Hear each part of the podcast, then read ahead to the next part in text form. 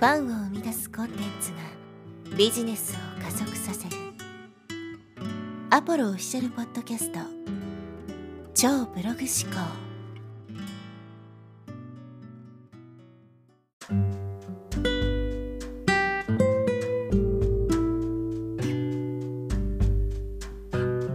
はい、えー、こんにちは、ポロです、えー、今日はですね、富の生み出し方という話をしていきたいと思います。えー、かなりちょっとね、スピリチュアル的な話になるというか、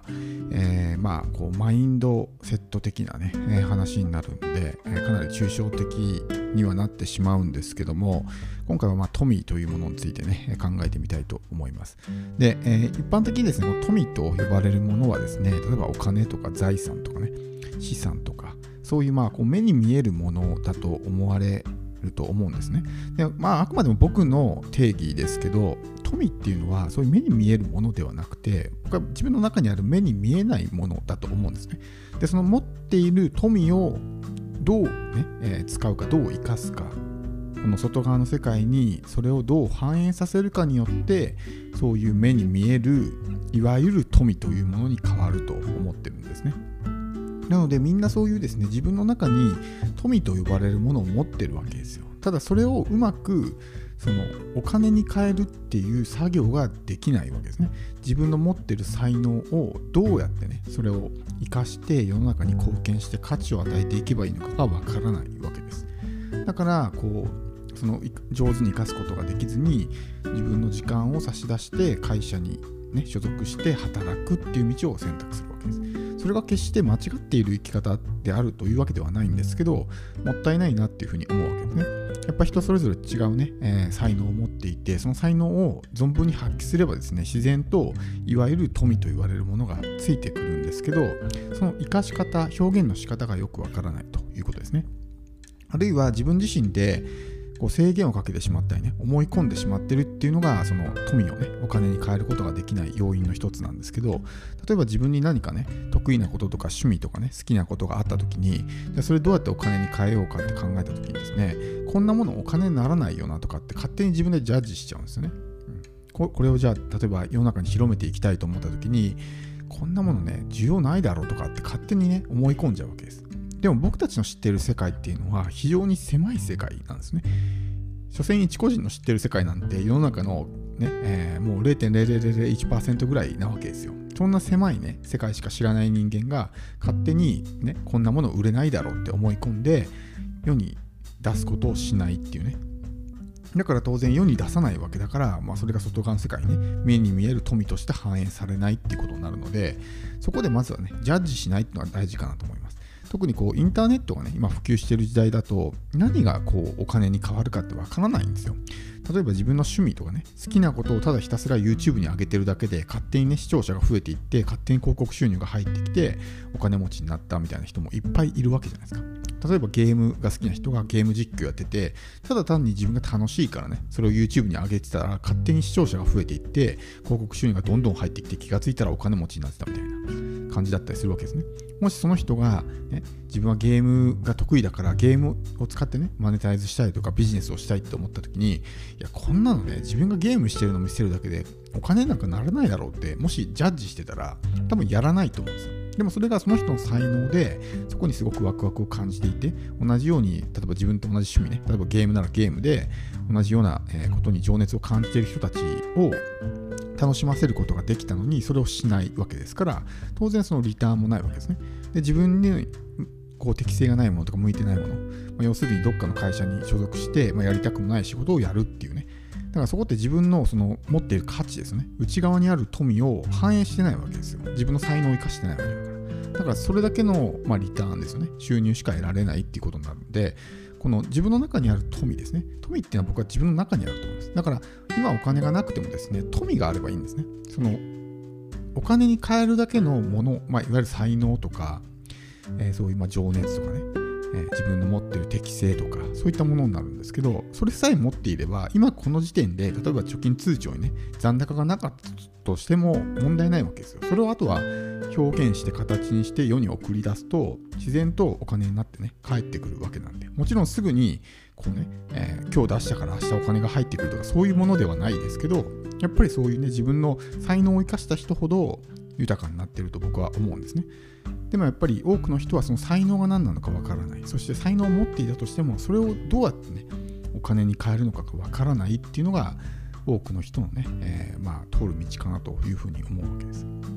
だから何か自分がですね、売りたいものとか、ね、これやっていきたいっていうものがあるんであれば特に今インターネットがね普及している時代っていうのはお金をかけずに、まあ、小さくねこうリスクなく始めることができるわけだからとりあえずやってみるというのは大事だと思うんですね。発信しないと誰も自分の存在に気づいてくれないのでとりあえず発信してみるっていうのは大事だと思います。そこでこんなものどうせやってもしょうがないよなって言って何もしなければ当然ですけど何も変わらないわけなのでかねこの富をね、えー世に送り出していくか。自分の持っている適性を生かしてたくさんの人たちの役に立つような、ね、価値を提供できるのかってことを考える必要があるわけです。そこで重要なことは自分でジャッジしないということですね。こんなものお金にならないとかね。誰も求めてないとか。そういうふうに考えてしまうとそこで全てがストップしてしまうのであとはそれをどうね表現していけばいいのか。まあ極端な話ですね。好きなことやってれば自分が幸せを感じられるのでそういうまあ外的なねまあ、経済的な豊かさとかそういう富が入ってこなくても、まあ、幸せな人生にはなると思うんですよ。だそういうふうに考えると、ねえー、お金にならなかったからじゃあ全部ダメなのかっていうとそういうわけではないと思うんですね。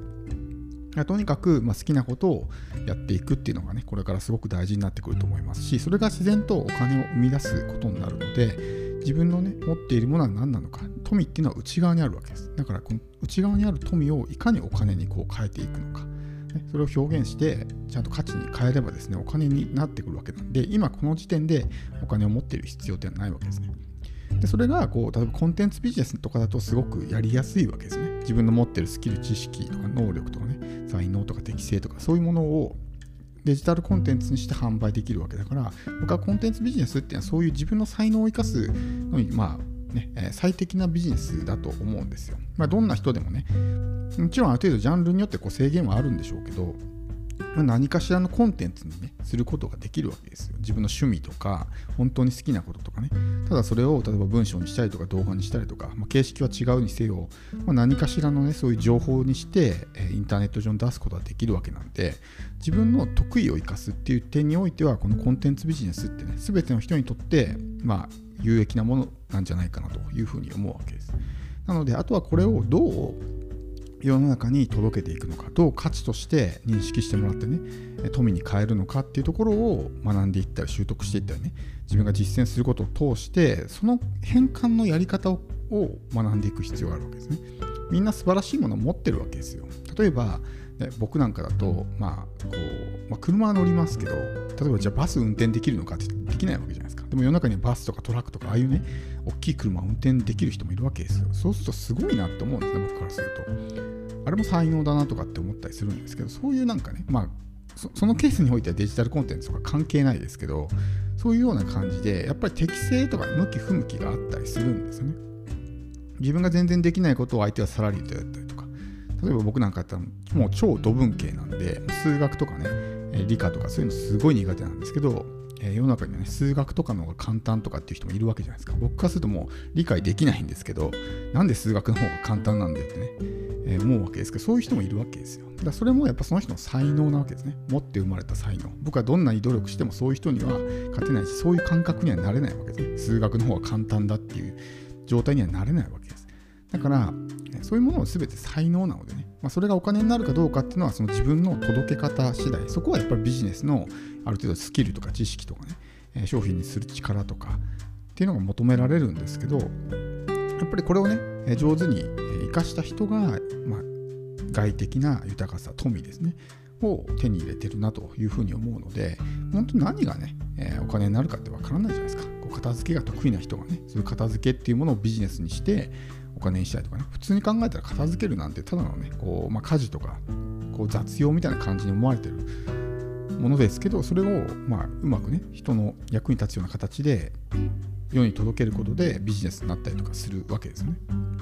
いや何でも僕はお金にできると思うので、まあ、そういうところもですね、えー、自分で自分の中にどういう才能が眠っているのかどういう富をね自分が持っているのかってことを、